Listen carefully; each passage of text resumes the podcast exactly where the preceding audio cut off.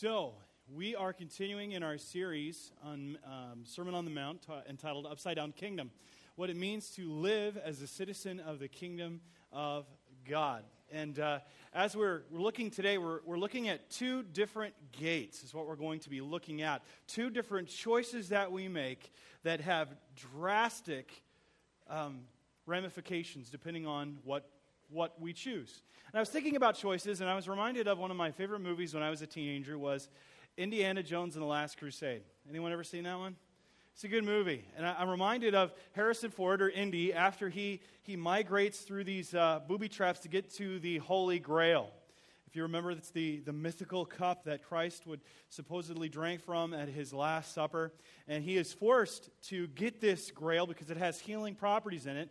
And his father is just been shot and he's getting ready to die. And he needs this uh, grail to heal him. And so he makes his way, migrates his way successfully through these various booby traps, and there's treasure hunters right on his tail. And he comes right in finally to the inner chamber where he sees all of these different cups in front of him. And he doesn't know which one it is. And the treasure hunters come right up behind him.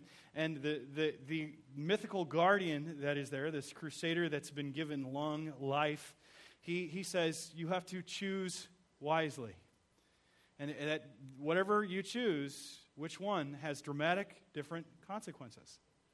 So he makes these, he, he, he doesn't know which one to do. And uh, this woman treasure hunter is uh, considered to be this resident expert. And the man who had funded this entire operation, he says, I'm not a historian. I don't know which one it, which one it is. And she says, Well, I, let me choose. And so she picks this beautiful golden chalice that's emerald encrusted. And she goes, This is it. And he says, Truly, this is the King of Kings. And he walks over to this little uh, basin of water and he dips it and he says, Eternal life. And then he, he drinks it. And then instantaneously, he ages uh, all over and he dies, turns into dust, and he's all gone. And then the, the mythical crusader says, He chose poorly. He chose poorly. And so Indy is now wondering, which one do I choose? And he says, Well, uh, they're all beautiful golden ones. And he, he, he sees one small earthenware one. He goes, That one is the cup of a carpenter. And he grabs that one.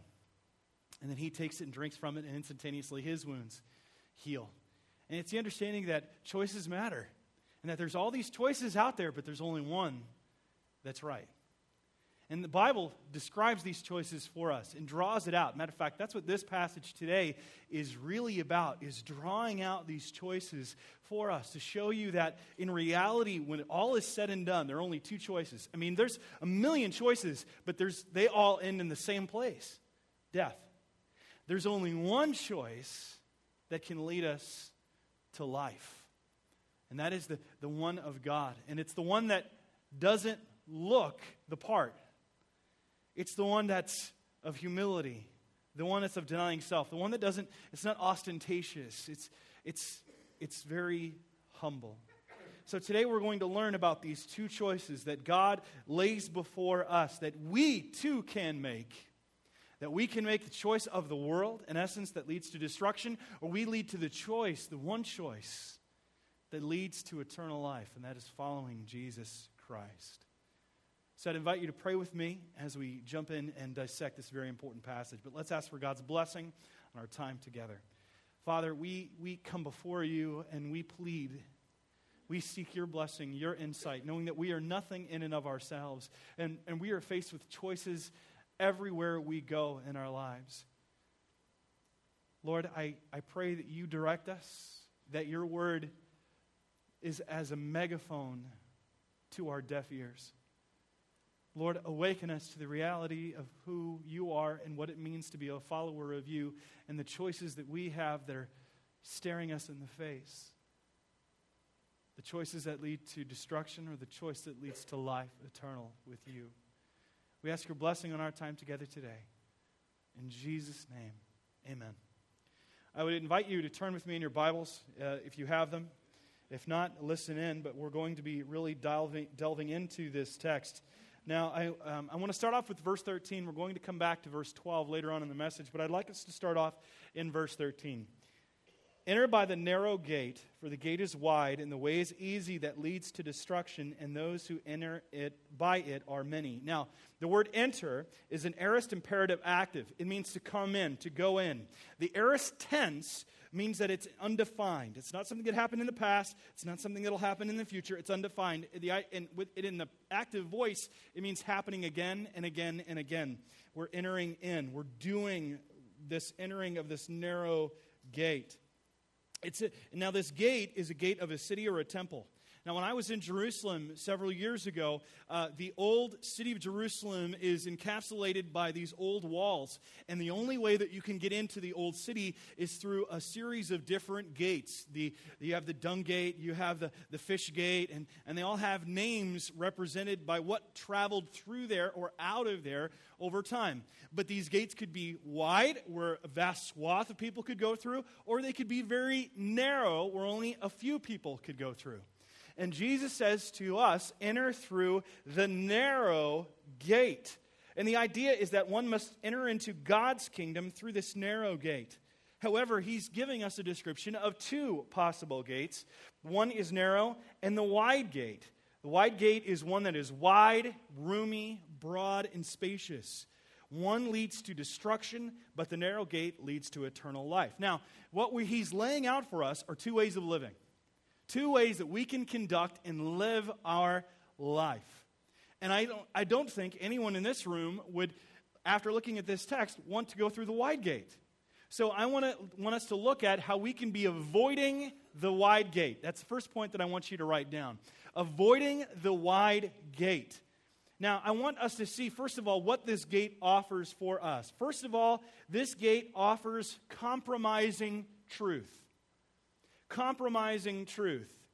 See, when we compromise truth, then it's room and spacious. We don't have to, to believe anything. We don't have to take a stand for anything. I'm okay. You're okay. That's what people of the world want us to say to them. That Jesus is only a way, not the way. That you can live your life and do all kinds of sin. It's okay. God's fine with that. No, He's not. Not at all. We have to take up His yoke follow Him, and we cannot compromise truth. And we have to understand when, when the Bible lays that out for us, that it describes following Jesus not just as praying a prayer and, and inviting Jesus into your heart, and that's it.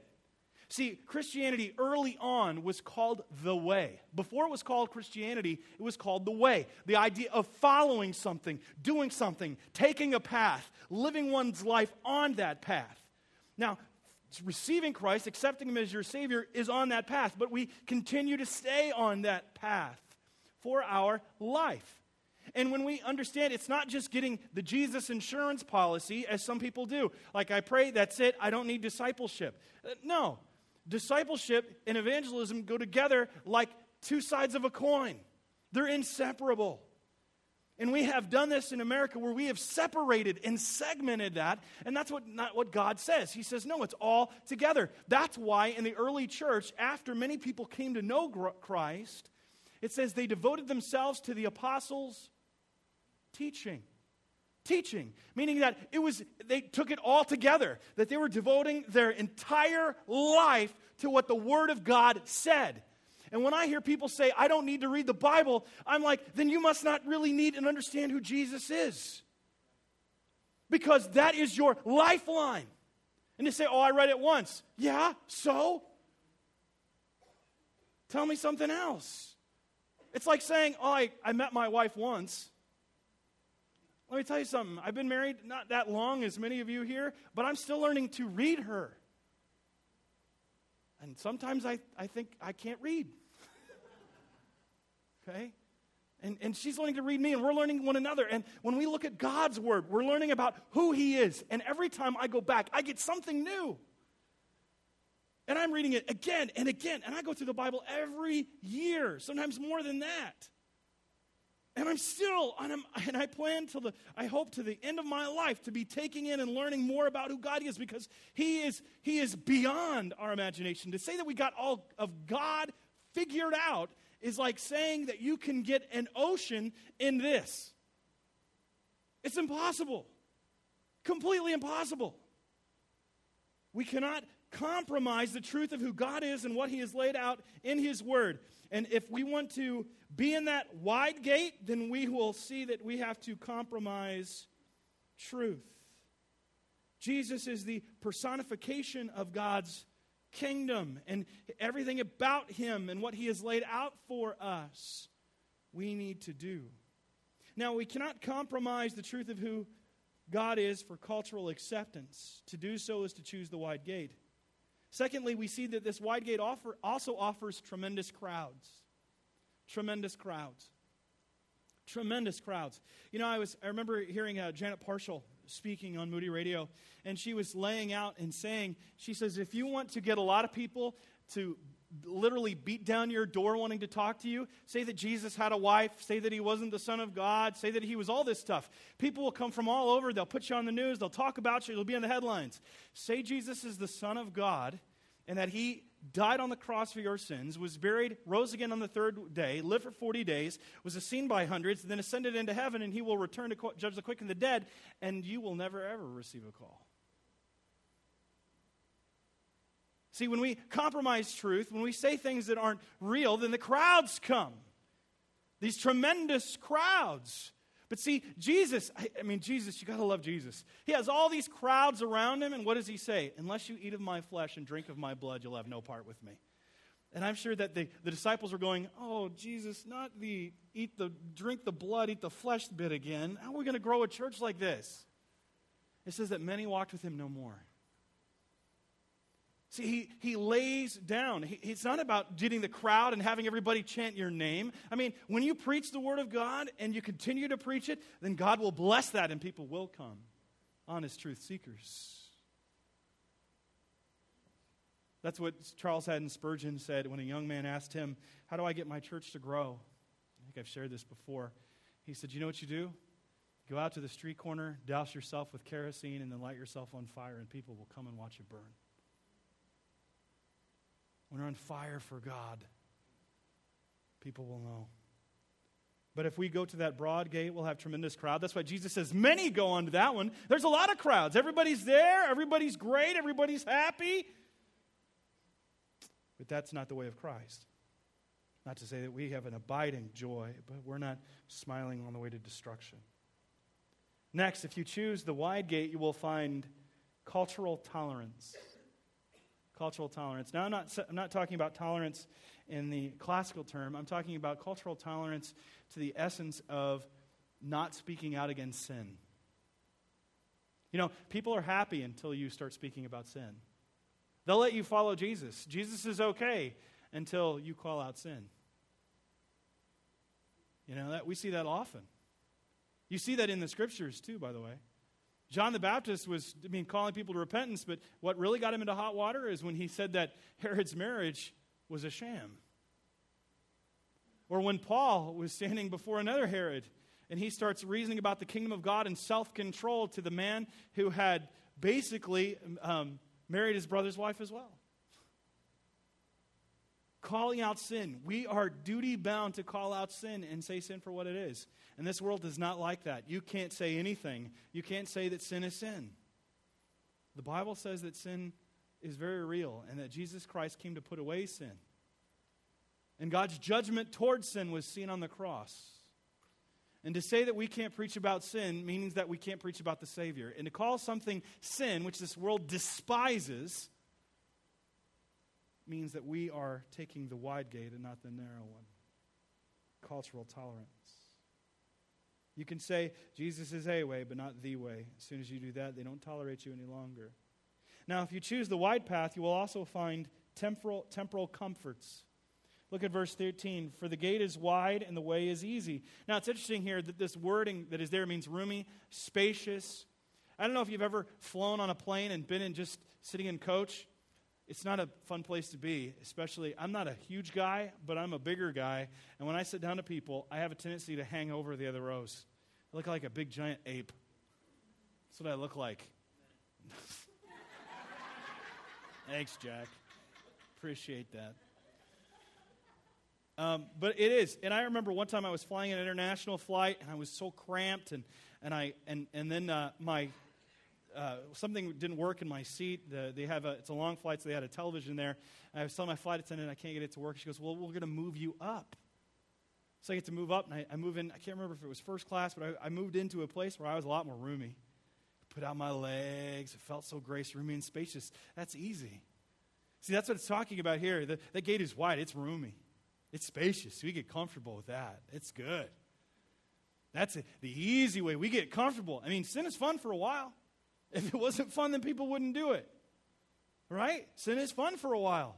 But see, sin has the law of diminished returns attached to it. The more that we continue to sin, the more that we will feel the benefits of that sin. So we have to do more of that sin to help out get that feeling of pleasure or joy. That's why they do you think drug addicts start off as drug addicts?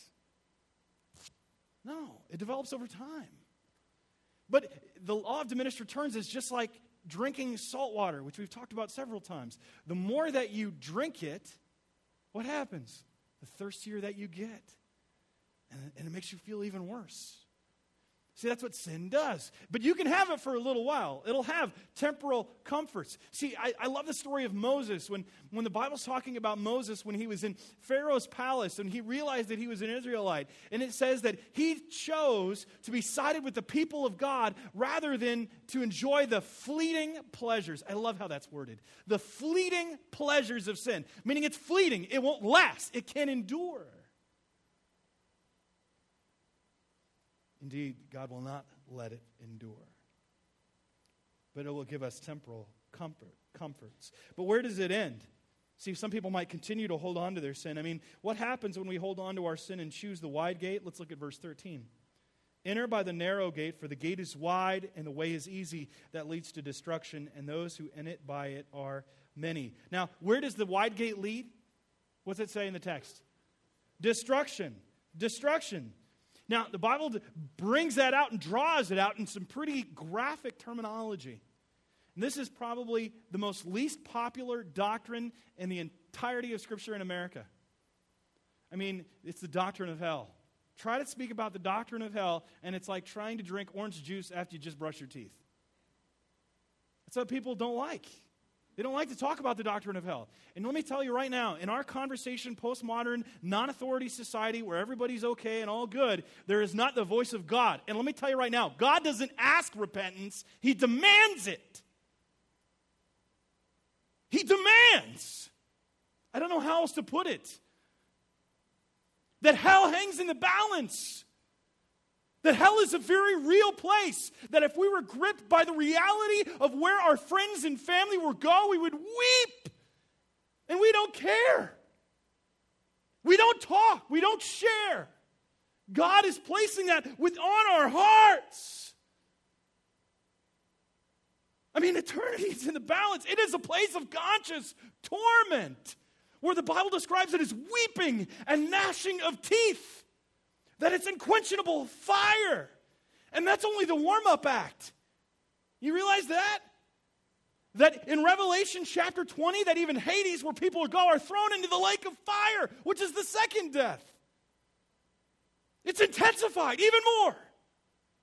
Hell hangs in the balance. And you try to talk to people today, I mean, everybody's going to heaven. Everybody goes to heaven today in our world. Go on Facebook. Oh, Uncle Jim led a pagan life, never followed Jesus, but he's with Aunt Ethel, who totally hated people, who never followed Jesus, or she was a great moral woman, but she didn't have Jesus. You don't have Jesus, you're not going to heaven. I don't care how good you are. Am I a little angry? I'm fired up. I am because I'm tired. I'm so tired. I'm tired of seeing the Word of God maligned. And I look back and I see the prophets of God and I see them getting killed. And they weren't mincing their words. The, the, the, the war is too great to be nice and not speak truth. That eternity does hang in the balance.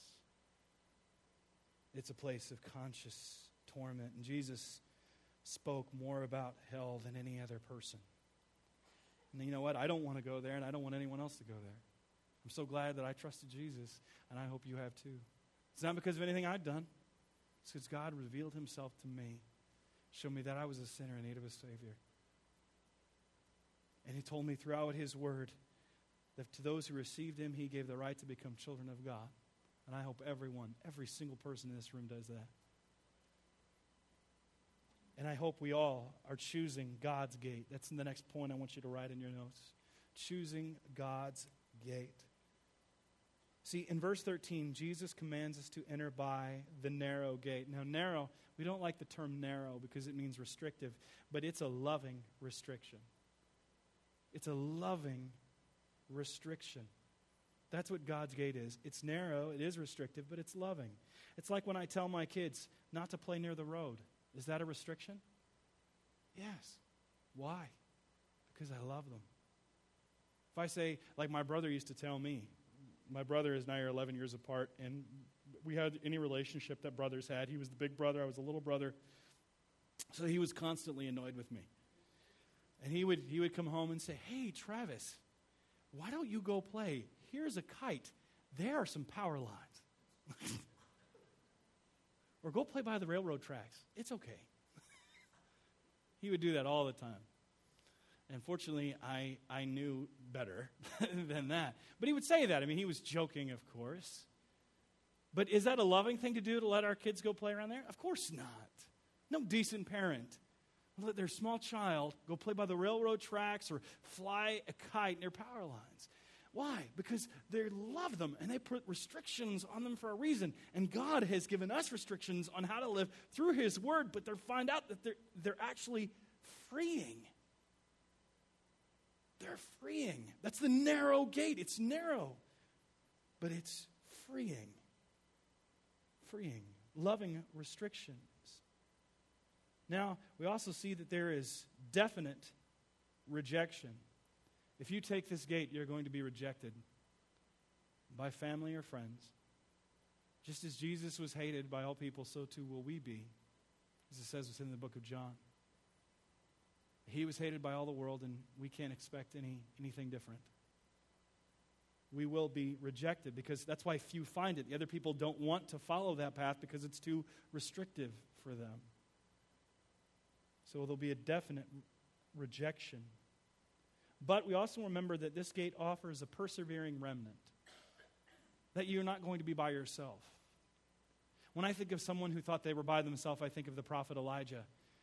When the whole world had turned to sin, it seemed, even the nation of Israel and the prophets had turned from God, and he goes and pleads before God, and, and God gives him and tells him what's going to happen next. And then he says something that's pretty profound in 1 Kings 19. He says, I, I will leave 7,000 in Israel, all the knees that have not bowed to Baal, and every mouth that has not kissed him. Meaning that God's going to leave a remnant. And Paul talks about this, that there will be a Jewish remnant in Romans chapter, chapters 9 through 11. Of people that today who are Jewish in heritage but believe in Jesus as the Messiah. And that there will always be people that God will bring alongside you because God sets the lonely in families. And He has promised that if we give up father or mother or sisters or brothers or, or a house or lands, that He's going to give us even more of that. And He's going to give us brothers and sisters of a spiritual family that He has for us that are going to come and love us and help us. So there will be a persevering remnant. Now, I want us to understand something, though, unequivocally that this gate, to enter this gate, requires genuine repentance. There's been talk, and I've, I've heard it in different circles, that you don't need to repent to believe. I, I, I must respectfully disagree. Jesus himself said, Repent and believe in the book of Mark. And I, I see it this way, and I'm going to illustrate for you using some of my, two of my son's little toys. Okay? This is Percy. Okay? Percy is uh, part of the Thomas the train, and this is Thomas. Okay? Thomas is going to symbolize us because Thomas always gets into trouble just like we do. Now, when we come try to come to God with our sin without repentance, what happens? Oh, look, it's pushing it. I know you can't see it, but this it's pushing it away. It won't stick. It, no matter how hard we get close, it's going to keep pushing it away. That's what we do when we come to God with our sin, meaning that we're not repentant. We're not broken about it. We're holding on to it. God can't receive us when we're holding on to our rebellion. It's in his nature. He, he, he can't take, take us. I mean, he, he paid the price for our sin, but unless we are willing to acknowledge and confess our sins and repent of them, he's not going to receive us. What we have to do is turn to God, and what happens? Oh, now we're connected. Now we're connected because we find that when we turn, that's what repentance is it's turning. Then we find that God is drawn to us. He was already there. He's been there the entire time. He can even come close to us. And even when he comes close to us like this, when we hold on to our sin, it keeps put, we keep pushing away because of our sin. keeps us from God. It, repentance is turning from, and when we do, we find out that there's a connection there. That he's ready to receive us. He's ready to take us. That's what repentance is. And don't think that you can have Jesus and be holding on to your sin and living in a state of sin. You can't. I mean, when you say that, like, I'm okay in my situation, you're saying that the cross of Christ meant nothing. It meant nothing. Because when he died on the cross, he died to put away sin, not that you can stay living in it. Now, that doesn't mean we're not going to struggle with sin. That doesn't mean that we're going to fall. But it means that when we do, that we have a Savior who's ready to forgive us, as the scripture says, that if we confess our sins, He is faithful and just to forgive us our sins and cleanse us from all unrighteousness. So there must be genuine, heartfelt repentance. Repentance. And if we do that, if we stick to God, just as little Thomas is right there, if we turn to Him, we repent and believe, and we follow this path and we stay on this path, we will see that it leads to a certain place. It leads to everlasting reward. Everlasting reward. Jesus said on, in John 10 10, The thief comes to, only to steal, kill, and destroy. I have come that they might have life and have it abundantly. Eternal life in His presence a blessed life. I love what C.S. Lewis said, and I'd like to share this quote with you. He says, Indeed, if we consider the unblushing promises of reward that the Scripture lays out, and the staggering nature of the rewards promised in the Gospels, it would seem that our Lord finds our desires not too strong, but too weak. We are half hearted creatures, fooling about with drink and sex and ambition when infinite joy is offered us like an ignorant child who wants to go on making mud pies in a slum because he cannot imagine what is meant by the offer of a holiday at the sea. We are far too easily pleased. See, what he's saying is, is that we can't even comprehend that the promises that God has for us, and we rather continue playing in sinful mud rather than enjoy the vast pleasures that God has laid out for us that are temporal and they're fleeting. The, the sin ones, the ones that God has for us, are eternal and abiding eternal and abiding. We are far too easily pleased. Now, if you choose the narrow gate, how then do you act toward those who don't choose or who have gone through the wide gate? See, this is where verse 12 comes in. Let's look at verse 12. So, whatever you wish that others would do to you, whatever you want, want, wish, do so also to them, for this is the law and the prophets. See, even in this, he desires us to reach out to others, and he wants us to share the truth of who he is. Notice he says that doing to others what you would like them to do to you is a summation of the law and the prophets, meaning pointing to that. What you would, how, how you want to treat them or how you want to be treated is how you should treat other people. In essence, what he is saying for us that if we're to be choosing wisely, then it requires us practicing the golden rule. It's known as the golden rule. Practicing the golden rule. Now, it's interesting. I was sharing this with my kids. One of my kids says, But nobody does the golden rule. I went, That's sad. But we need to. And hopefully we do. And my wife and I tried to explain that we're, we do try. But how do we do this? Well, first of all, it requires us putting on Christ. Putting on Christ.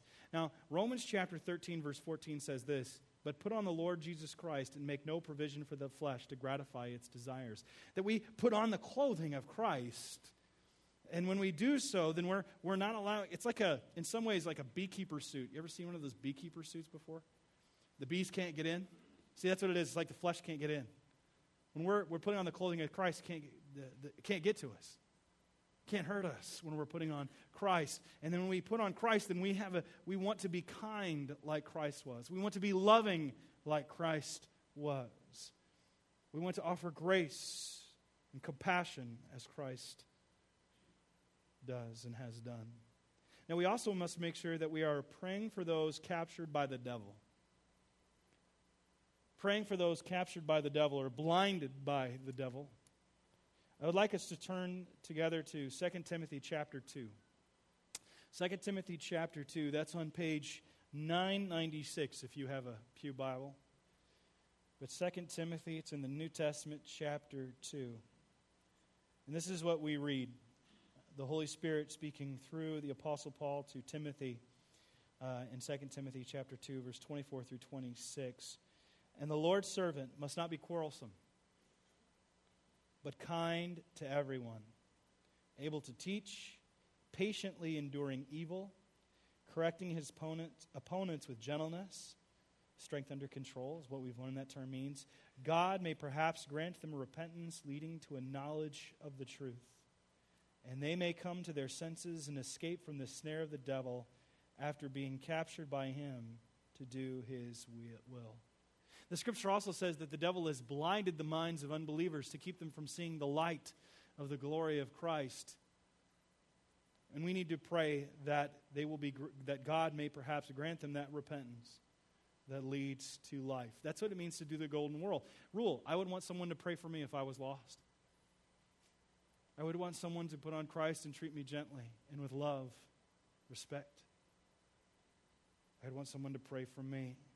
And we must make sure that we are not cutting corners. We must make sure that we are preaching the whole counsel of God. Preaching the whole counsel of God. That's in Acts chapter 20. Turn there, please. Acts chapter 20, and that's on page 930 if you have a Pew Bible. But in Acts chapter 20, it's a pretty large swath, but it's very, very important scripture.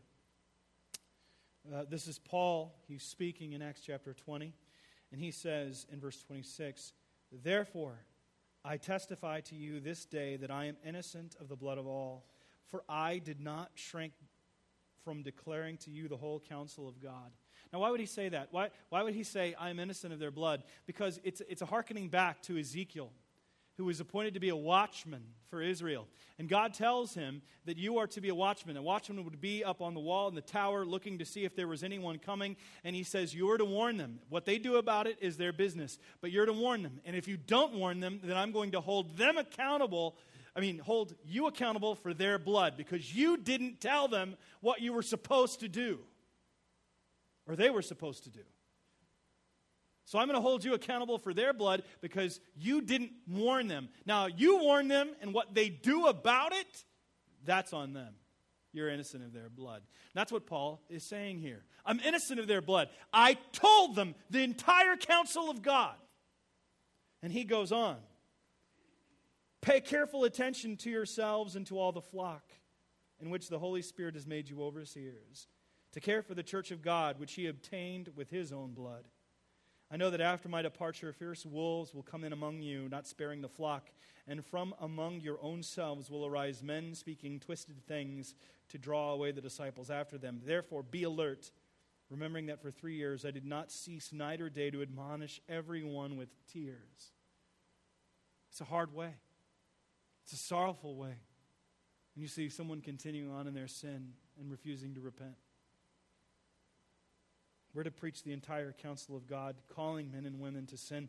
I mean, not to sin, excuse me, to salvation, to repent from sin. What is Paul saying here? He's saying that we need to make sure that we are presenting basically the cost of discipleship. The cost of discipleship. Now, when I, when I lay that out, I, I like to, people to know what they're getting into. When you follow Jesus, that it's hard, but it's worth it. It's worth it. It's wonderful. It's hard, but it's joyous. There's times of sorrow, yes, but it has a great result. But I think of Dietrich Bonhoeffer, which we've shared before in here. Dietrich Bonhoeffer was a pastor theologian during World War II. Uh, he was German. And he um, wrote a lot and led what became known as the Confessing Church. What he saw during his time is the church capitulating to the culture. And eventually, even uh, Nazism made its way into the churches where people were even baptizing their babies in the name of the Fuhrer, in the name of Hitler. And they would have swastikas on the wall and at the altars. And these Lutheran, uh, many of them were Lutheran, not all, but uh, these Lutheran German soldiers had no problem um, killing Jews and then coming into worship in church on Sunday. And so he led a movement which became known as the Confessing Church, calling people out of that because that was syncretism. That was not the gospel. To follow the one true Christ. And he wrote a great deal about it.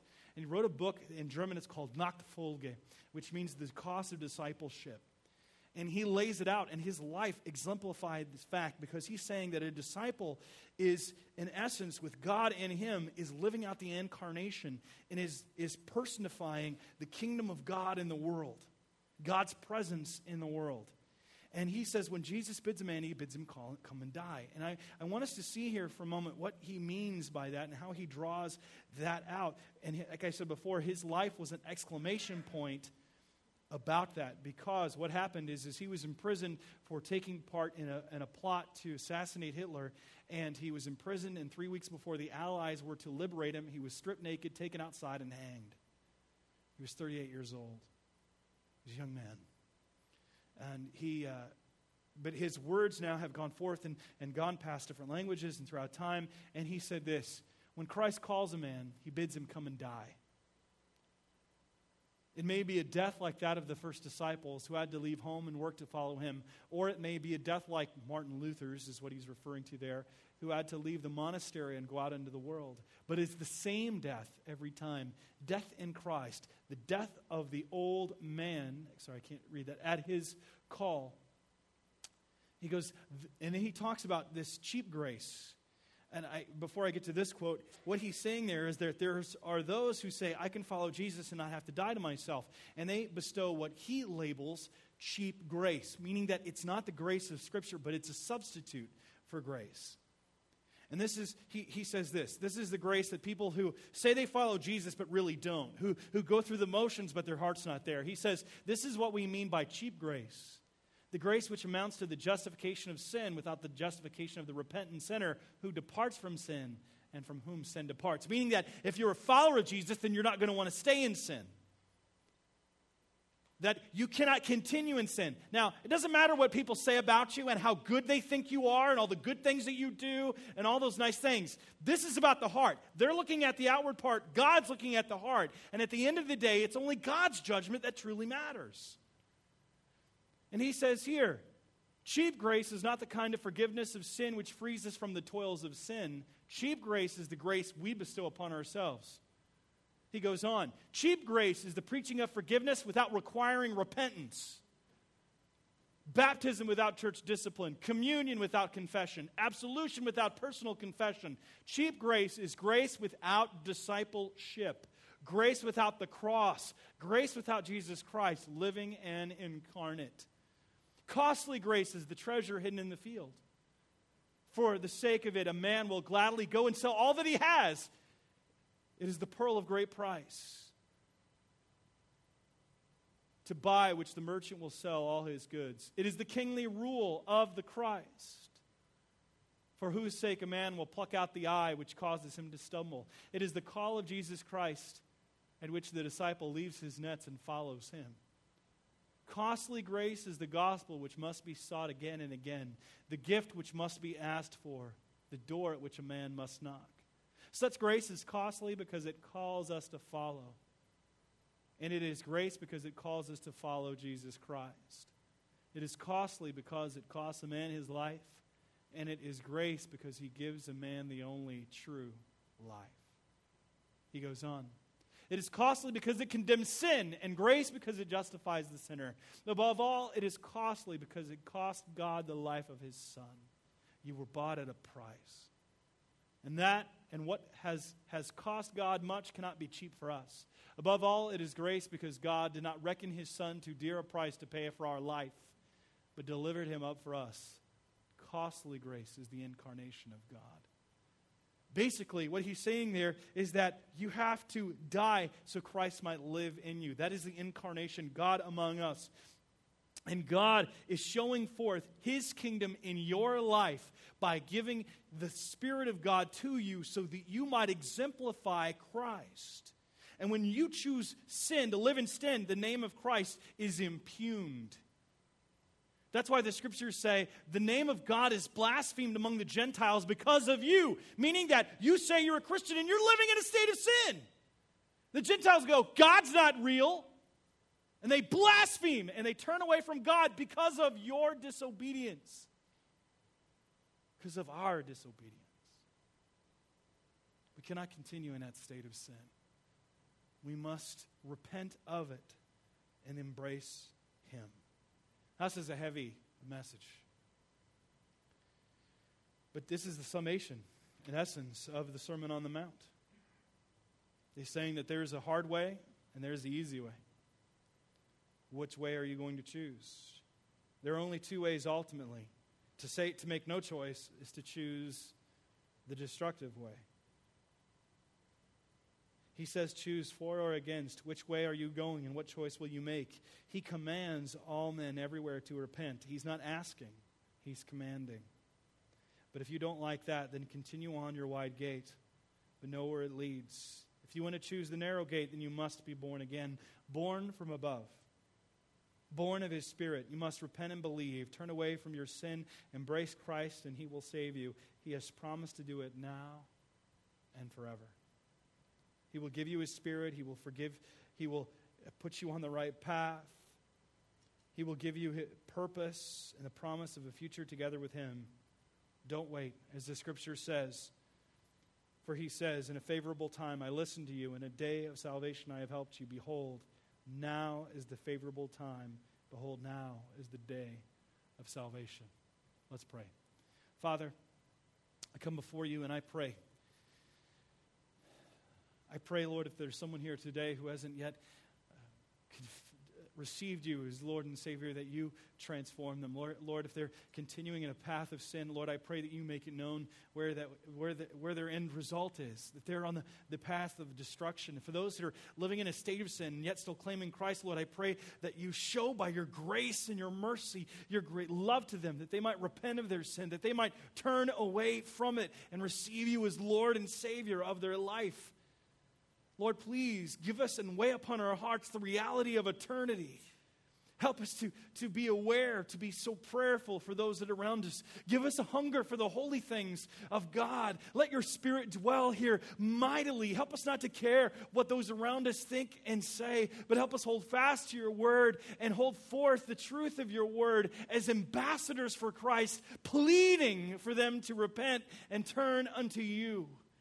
Lord, let us not give into this comfortable Christianity or this cheap grace, but help us to be radically obedient and on fire for you. May your spirit dwell here, and not just here, but through the churches throughout our community and throughout the world. Lord, may we be joyously participants in what you're doing.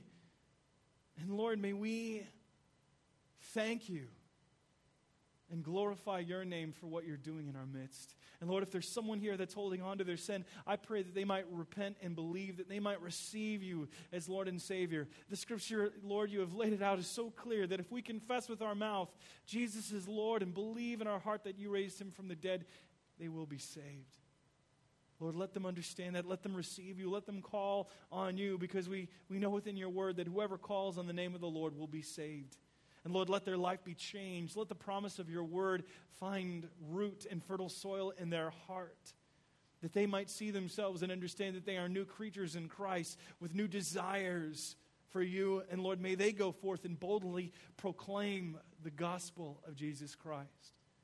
And Lord, please continue to grow us and conform us that we may not be and may not look and be in love with the things of this world, but we might be transformed by the renewing of our mind as we continually hide your word in our heart that we may not sin against you. As we continue, let your words abide in our heart and help us to truly abide in you. And Lord, may we May we journey on and press on to the upward call of Christ Jesus our Lord. May we say to live is Christ and to die is gain. May we be enamored by your glory. May we not be content by the mud pies of this world, but may we cling radically and desperately to your promises, knowing that they will receive their end reward and they will come to fruition as you have said within your word. Lord, may we be on fire. May your name receive glory. May you use us for your glory and our everlasting joy. In Jesus' name we pray. Amen. Uh,